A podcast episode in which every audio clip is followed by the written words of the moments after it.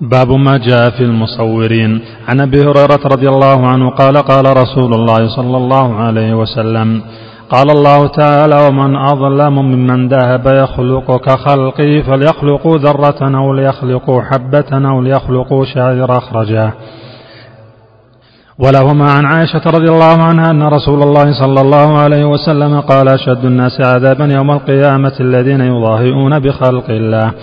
ولهما عن ابن عباس رضي الله عنهما قال سمعت رسول الله صلى الله عليه وسلم يقول كل مصور في النار يجعل له بكل صورة صورها نفس يعذب بها في جهنم.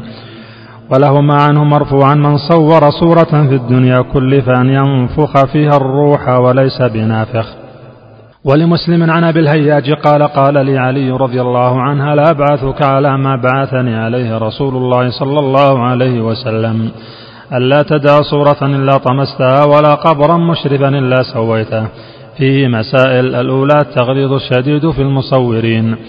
الثانية التنبيه على العلة وهو ترك الأدب مع الله لقوله ومن أظلم ممن ذهب يخلق كخلقي الثالثة التنبيه على قدرته وعجزهم لقوله فليخلقوا ذرة أو حبة أو شعيرة الرابعة التصريح بأنهم أشد الناس عذابا الخامسة أن الله يخلق بعدد كل صورة نفسا يعذب بها المصور في جهنم. السادسة أنه يكلف أن ينفخ فيها الروح السابعة الأمر بطمسها إذا وجدت.